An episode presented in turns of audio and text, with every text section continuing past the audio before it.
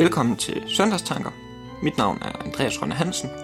I denne uge er det fjerde søndag efter Trinitatis, og teksten er fra Lukas kapitel 6, vers 36-42.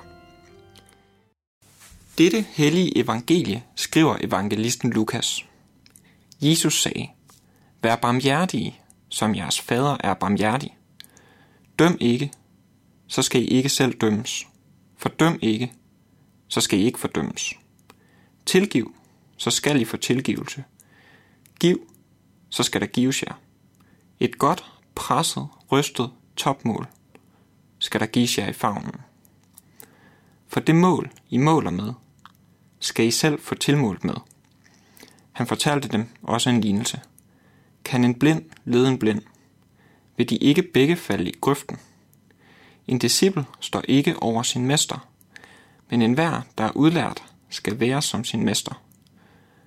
Hvorfor ser du splinten i din brors øje, men lægger ikke mærke til bjælken i dit eget øje? Hvordan kan du sige til din bror, Broder, lad mig tage den splint ud, som er i dit øje. Når du ikke ser bjælken i dit eget øje, hygler, tag først bjælken ud af dit eget øje, så kan du se klart. Nok til at tage den splint ud, som er i din brors øje. Jeg synes, Jesus taler meget klart om det sindelag, vi skal have over for hinanden.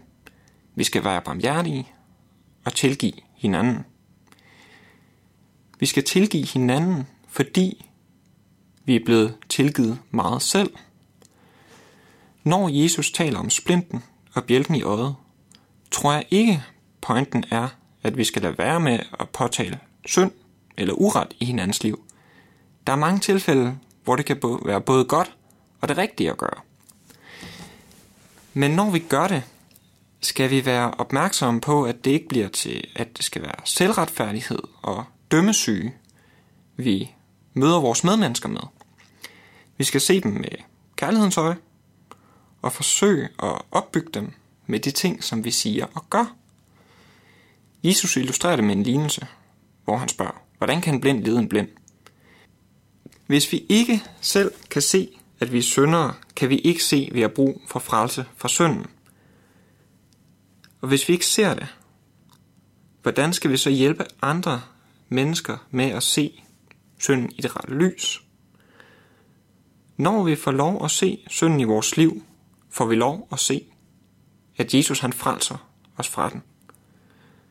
Og så kan vi også få lov at pege på ham for andre mennesker, så vi ikke falder i grøften.